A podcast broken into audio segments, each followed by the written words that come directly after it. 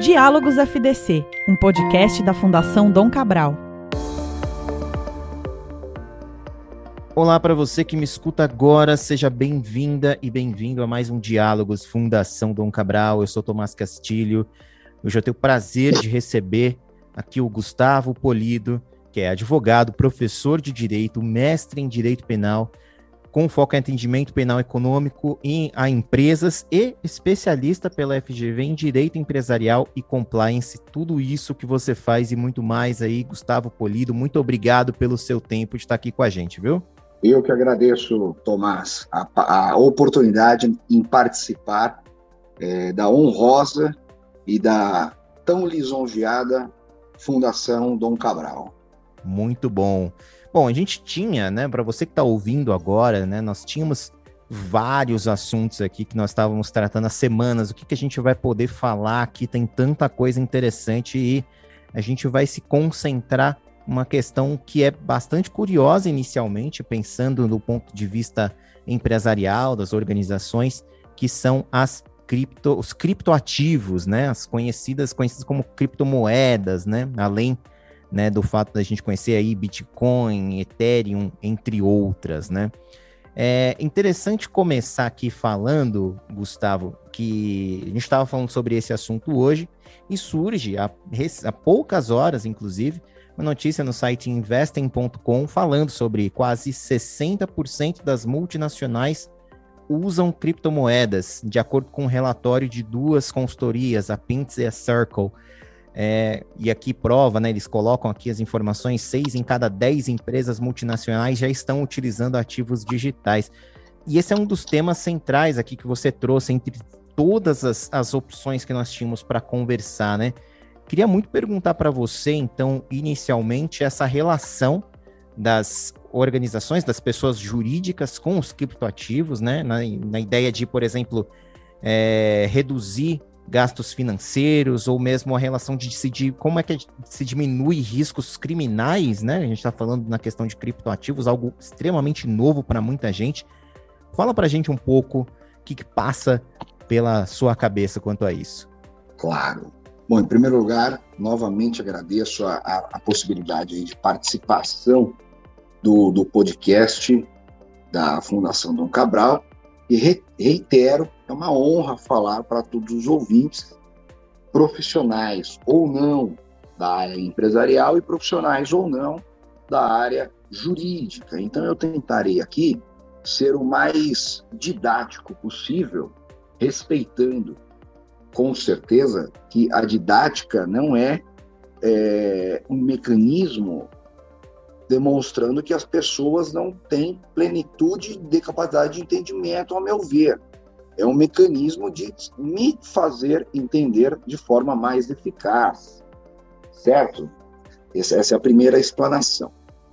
É, um segundo momento, eu gostaria de falar sobre a, a introdução do Tomás, muito bem feita, diga-se de passagem, no ponto de vista prático, do ponto de vista contemporâneo, que é uma expressão demasiadamente utilizada tanto no âmbito corporativo quanto no âmbito judiciário.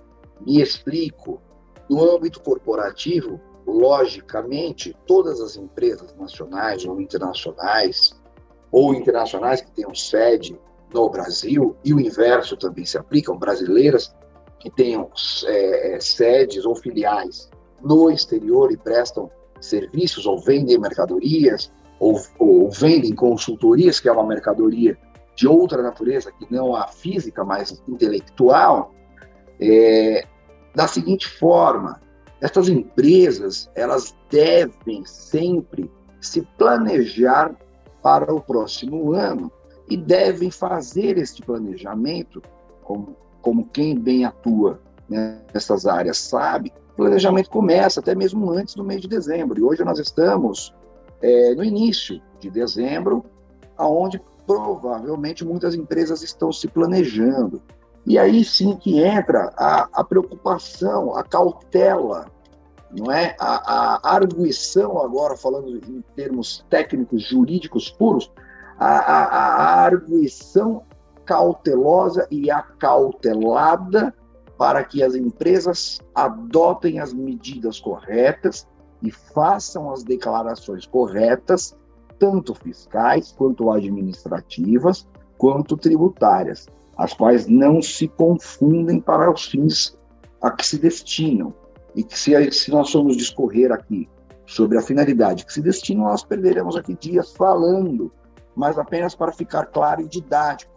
É, destinação e planejamento para o próximo ano fiscal e econômica tem a ver com é, áreas administrativas, evidentemente, do sistema da democracia que nós vivemos, ou seja, são áreas administrativas. E não se confunde com o planejamento tributário, que está diretamente ligado ao judiciário. Isso é, sai do âmbito administrativo e passa para o âmbito judiciário. Muito bem. Por que nós falamos sempre do âmbito administrativo de forma antecedente ao judiciário? Porque a Lei 8.137 de 89 e a Lei de Crimes contra a Ordem Tributária, ela define e precisa haver sempre que existir uma suspeita ou uma investigação por crimes ou delitos, ou suspeita de crimes ou delitos, por, por crimes, né? Ou por, por ilegalidades praticadas contra a ordem tributária, deve haver o processo administrativo anterior à denúncia, ou seja, denúncia, peça inicial, peça no processo, no processo penal é, é uma petição, é um documento antes da denúncia oferecida pelo Ministério Público Estadual ou Federal, aí a depender do tributo que tiver ocorrido, o, o, o, o ilícito tributário, é, vai para a competência estadual ou federal. Muito bem. E para que as empresas não incorram em crimes ou se já incorreram, mas querem reparar, querem melhorar a sua situação, demonstrando que a boa fé, não apenas boa fé empresarial, que eu vou chegar nesse ponto lá no finalzinho, mas demonstrando a boa fé processual e a boa fé social. Entendam bem, por favor. A boa fé social significa a não sonegação de imposto dolosa, ou seja, com a intenção de sonegar e por quê? Rapidamente me explico. Porque a sonegação, muita, muita gente acha que ela guarda relação somente com é, questões financeiras da empresa e questões financeiras do Estado. Equivocada essa percepção, porque a sonegação fiscal, é, o bem jurídico tutelado, ou seja, o que a lei de crimes contra a ordem tributária protege é o que nós chamamos de o erário, ou seja, o contribuinte, o cidadão da sociedade, certo? Por quê? Rapidinho. Por quê? Porque uma empresa que sonega milhões deixa de recolher aos cofres milhões e esses milhões poderiam servir para construir hospitais, etc. Parênteses breve. Não estou falando aqui de verbas desviadas, que embora paga, são desviadas. Estou falando do pagamento como se a gente vivesse num mundo, obviamente, das mil maravilhas, tá? Ou seja, sonegar imposto diz diretamente que você está impedindo o Estado de ter receita suficiente, sonegar e não pagar, tá? São duas coisas que se distinguem. Receita suficiente para construir hospitais, escolas, etc. Tá? E por que são coisas que se distinguem? Sonegar e apenas sonegar, e sonegar e não pagar. Porque o artigo 1 da Lei 8.137 fala que você, não declarando e não pagando, ou declarando e não pagando, é um crime determinado, é um crime material. E o artigo 2 material por quê? Porque você deixou de recolher materialmente, existe a matéria do delito, que é o dinheiro, deixou de recolher aos cofres públicos. Muito bem. E o, artigo 2 da Lei 8.137 diz que a simples falta de declaração, ou seja, eu não declarei, eu omiti, é um crime formal, porque pela forma com que eu apresentei as minhas minha prestação de contas, vamos dizer assim, que é a declaração de imposto de renda, ao, ao fisco, eu também cometo um crime. O Supremo mudou o entendimento, o Supremo Tribunal Federal, o STF, mudou o entendimento. Ah, é, eu não me lembro exatamente a data agora, mas eu, eu posso me comprometer a, a, disponibilizar para o Tomás, ele disponibilizar aos ouvintes do podcast, a data e o número do julgamento. Tá bom? Perfeito. Essa é uma introdução importante para a gente entender o que nós vamos falar daqui para frente sobre criptoativos. Por quê? Porque a sonegação ela não é exclusiva de tributos. A Receita Federal do Brasil e a Lei de Crimes contra a Ordem Econômica, a Lei 7492 de, 8, de 94, também dispõe sobre a ocultação e a, a, a, não declaração, que aí sim é crime contra o, o, o sistema econômico e financeiro, diferente da 8.137, 8.137 de 89, que é a lei, crime de, que é a lei, a lei de crimes contra a ordem tributária, e também é diferente da lei de lavagem de dinheiro, alterada, a lei de lavagem de dinheiro bastante antiga, alterada em julho de 2012, onde trouxe inovações, tá? Ou seja, as empresas precisam declarar ativos financeiros, ativos físicos, isso é, propriedades, veículos, móveis ou não móveis, é, ou seja, bens, né, patrimônios móveis ou não móveis, e precisam declarar o que? Os ativos financeiros. Tá bem? Então, guardemos esta informação. Muito bom. É, as criptomoedas, melhor chamadas e corretamente, do ponto de vista técnico, chamada de criptoativos, é, por uma questão legisla é, legislativa, que a lei assim diz, são entendidas como patrimônio da empresa, tá bem? O que isso significa? Isso significa que pela, pela menção inicial da, do que o Tomás falou, que diversas empresas nacionais e multinacionais, e aqui o título da reportagem diz que quase 60% das multinacionais, e, e aqui é importante esse, esse, essa palavra, das multinacionais, usam criptomoedas, revela relatório. Em primeiro lugar, é, por que as empresas usam, não vou nem falar das nacionais e das multinacionais, as multinacionais eu vou deixar para daqui a pouquinho. Vamos lá. Por que as empresas nacionais usam criptomoedas, criptoativos? Porque, é, a exemplo dos criptoativos, eu vou dar o nome mais famoso, eu não estou fazendo propaganda, não estou violando nenhuma determinação do Tribunal de Ética, da OAB, nada disso. Vou dar o nome que é mais conhecido, porque é o que, ficou, o que foi difundido inicialmente que são os, os bitcoins. Um exemplo. Embora é, hoje tenhamos mais, é, acredito eu, pela última análise que eu fiz, mais de duas, dois mil tipos de criptoativos, tá? de criptomoedas, especificamente falando. E o criptoativo, como ele propriamente diz, e a própria lei diz e dispõe, é um ativo, obviamente, de natureza financeira e não de natureza apenas econômica. Claro que a natureza, a meu entender, é mista. Ela é de natureza econômica, porque mexe com o sistema econômico do país, que também se distingue do sistema financeiro. Porém, elas também alteram e interferem diretamente no sistema financeiro. Muito bem. As, os criptoativos, os bitcoins, que são, são primeiramente subscritos em capital social de uma empresa e posteriormente integralizados ou não, e aí também entra em outra discussão de direito empresarial, que não vale a pena agora, mas vamos pressupor da ideia de que for, houve a subscrição é, de ativo financeiro da empresa e a integralização desta subscrição com criptoativos, com bitcoins exemplo. Muito bem.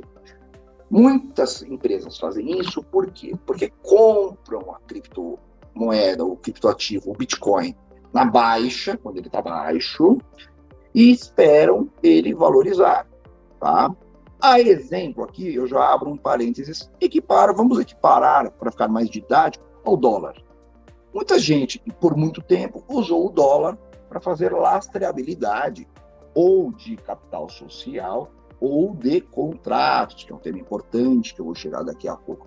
Claro que existem diversas modalidades de integralização de capital social, que muita gente usou, por exemplo, vinculado ao direito tributário, é, títulos da ordem, é, títulos é, agrários, etc. E os tribunais superiores também já se manifestaram sobre isso, mas isso não importa agora. O que a gente está falando é da integralização com o criptoativo. Muito bem. Ela é lícita?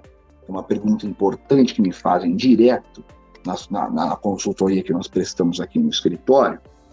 Sim, é lícita a integralização, tá? É lícita a integralização desde que, quando for efetuada a efetiva integralização, ou seja, houver a transferência, né, que, que, que, que nós chamamos na prática de uma wallet para outra wallet, que é da plataforma blockchain, das criptomoedas, quando é feita a transferência, haja a efetiva comprovação da origem do dinheiro que permitiu comprar o criptoativo. Por quê? Porque se nós vamos integralizar numa empresa com uma casa, um imóvel, o que também é lícito, evidentemente, pelo Código Civil, nós temos sim que demonstrar e declarar a origem do dinheiro, tá bem? Muito bom. O que muitas pessoas, infelizmente, acabam fazendo, pessoas físicas, e estendendo o problema para a pessoa jurídica. Acabam subscrevendo e integralizando o capital social com criptomoedas, com criptoativos, com bitcoins. Porém, a própria pessoa física não tem rastreabilidade, não tem renda suficiente para ter aquela quantidade de criptoativos. E veja, não é a quantidade de um, dois, três ou dez, mas sim o quanto representa um, dois, três ou dez cripto, criptomoedas ou criptoativos em dinheiro. Então é importante, e essa observação é muito importante, quem quiser tomar nota, tome. Para realizar a integralização do capital social com criptoativo, a pessoa física que é integralizar, ou a pessoa jurídica que entrar é, num grupo empresarial, tornando-se sócia de outra empresa, que também é uma operação muito comum, que nós orientamos aqui como fazer da forma correta para não incorrer em crimes, é, não tem lastro para isso. E por que não tem lastro para isso? Porque usam sim, usaram e usam ainda por muito tempo, por, por, por muitas vezes, a compra e a movimentação de criptomoedas, por ser praticamente irrastreável numa plataforma blockchain, é, o, desti o destinatário é rastreável. O que não é rastreável é o beneficiário da wallet. Ou seja, a wallet é o número da conta bancária, para ficar mais didático, tá bem? É, a plataforma blockchain é toda criptografada para ter segurança, ok. O que conseguem investigar? Conseguem investigar para qual wallet foi, ponto. Ou seja, para qual banco foi, vamos dizer assim, tá? Para qual conta corrente foi, perfeito. Na plataforma blockchain. É, porém, não consegue se rastrear quem é o titular daquela plataforma. Perfeito? Perfeito.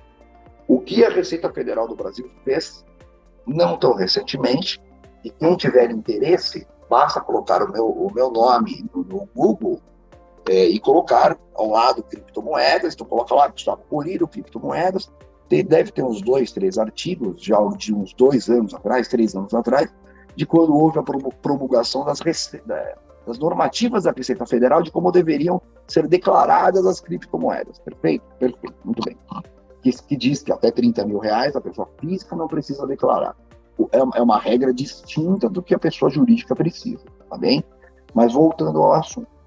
Importante, então, anotem, anotem, grifem com letra maiúscula, aquele que integralizar a, o capital social de uma empresa limitada, uma SA, uma sociedade individual, qualquer modalidade de é, enquadramento fiscal, porque essas modalidades não são modalidades jurídicas da empresa, né? São modalidades de enquadramento fiscal apenas. Também tem essa distinção que, que a, quase ninguém se atenta e, e se perde aí. Enquadramento fiscal. Muito bem.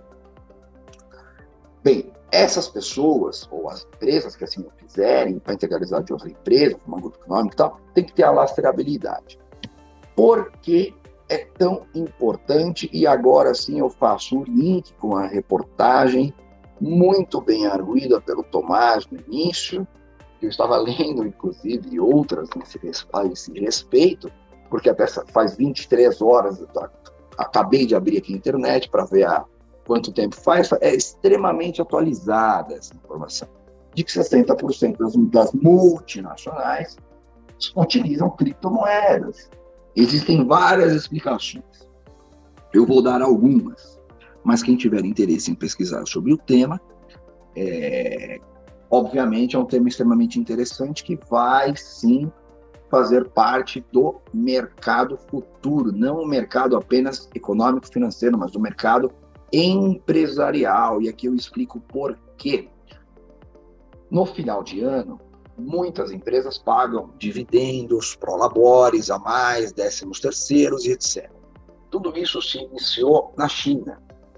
A China, lá atrás, quando lançou tudo isso, começou a pagar os dividendos aos sócios, aos CEOs, aos gestores, é, distribuir lucros e etc., através de criptomoedas. Não é à toa que, se houver a análise individual, ou, ou como os senhores bem entenderem, e as senhoras também bem entenderem, no final de todos os anos é uma questão quase que histórica, embora seja recentíssima, podemos usar o padrão histórico já. No final do ano, o valor da criptomoeda diminui, é evidente. Eles vão pagar em criptomoeda e pagam em criptomoeda gastando menos. Isso é um pouco óbvio para uma empresa e é inteligente por parte da empresa, tá?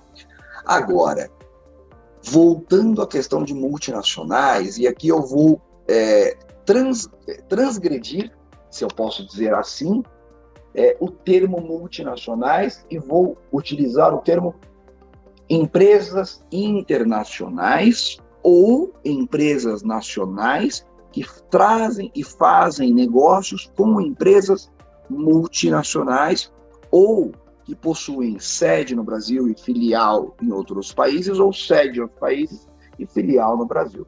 O que acontece? Todos aqui entendem e os que entendem sabem que existe um, um mecanismo de encaminhamento, de transferência financeira, literalmente, dinheiro, de uma conta de uma empresa para outra empresa fora do Brasil e que, para não evadir divisas, é, é filial e sede. Isso é um pouco comum, tá? É, e já adianto aqui uma dica que, infelizmente, infelizmente de verdade, é, grandes contadores e grandes advogados não conhecem essa parte e eu, eu trato isso com muito respeito a quem não conhece, porque é bem, é bem específica e, e enfim, é necessária. É, todo mundo que quer mandar dinheiro para fora, o que é normal, principalmente agora com a alta do dólar, é, faz apenas, quando faz, né? Faz apenas a declaração ao imposto de, no imposto de renda. Por quê? Para não incorrer em sonegação fiscal. Até aqui está ok, porém nós estamos Repito, falando de uma questão fiscal barra tributária, tá? Com início no fiscal, ainda nem chegou no tributário ainda. Perfeito. Porém, é necessário, é exigido pela lei que transferências internacionais, e aí volto a dizer, seja agora de dinheiro, de ativos de qualquer natureza, e agora, no tema tratado é, na conversa de hoje, de criptoativos, deve também ser declarado para quem? Para o Banco Central do Brasil. Por quê? Porque o Banco Central do Brasil é o órgão que regulamenta o sistema econômico, que não se confunde com o sistema financeiro e tampouco com o sistema tributário. E aí entra um detalhe que volta agora para a parte criminal. Espero que tenham compreendido esta parte, que agora vem o link com o criminal. Não havendo a demonstração e o informe ao Banco Central, automaticamente a pessoa física ou jurídica incorre, entra no crime de evasão de divisas, porque você está evadindo, evadindo o seu patrimônio, seja ele físico, não dá, né? uma casa não dá para você mandar para lá. Mas um barco dá, uma lancha dá, um carro dá, um avião dá e por aí vai. E é um ativo, pode ser um ativo de uma empresa. Um avião ou um helicóptero pode ser um ativo de uma empresa, assim como qualquer coisa pode ser ativo de uma empresa, né? Desde, desde que tenha valor patrimonial ou até mesmo valor intelectual. Claro que para valores intelectuais é bem distinta a regulamentação, até porque não tem como valorar tudo efetivamente quanto vale o intelecto. Mas ok, voltando, tem que haver a comunicação ao Banco Central.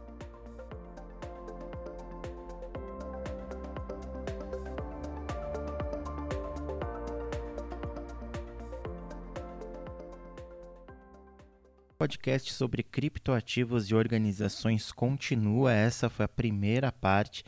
Nas próximas semanas você confere a segunda parte desta conversa aqui com o advogado Gustavo Polido. Então, fique ligado aqui no nosso canal de podcasts para a continuação. Um grande abraço e até a próxima.